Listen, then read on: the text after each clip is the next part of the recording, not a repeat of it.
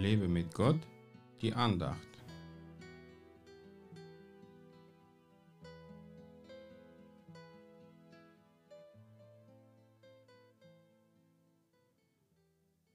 Wenn aber diese Dinge anfangen zu geschehen, so blickt auf und hebt eure Häupter empor, weil eure Erlösung naht. Lukas 21, Vers 28. Wir leben in der Endzeit, auch wenn es keiner weiß, wie lange diese Zeit noch dauern wird.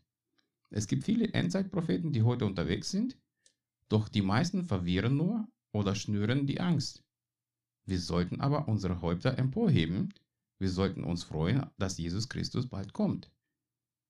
Es ist doch meistens so, dass bevor ein großer Segen kommt, erst große Prüfungen bestanden werden müssen. Da viele aber in unserer Zeit das Wort Geduld nicht mehr aussprechen können, weil alles schnell passieren muss, machen sie sich viele Sorgen und leben in der Angst.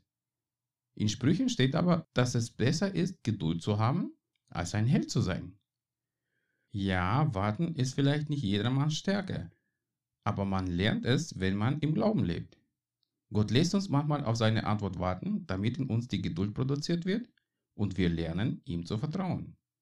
Weil ich zehn Jahre lang auf meine Heilung gewartet habe, kann ich jetzt auf andere Lösungen von Gott auch längere Zeit warten, ohne gleich zu verzweifeln. Denn ich weiß, dass er treu ist und seine Hilfe niemals zu spät kommt. Hebe dein Haupt empor.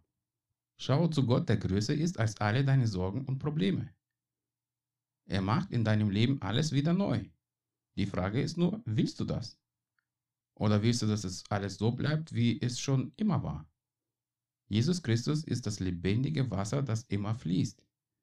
Er ist kein abgestandenes, faules Wasser, das niemand trinken will und er will durch dich fließen und nicht in dir verfaulen. Dein Erlöser lebt.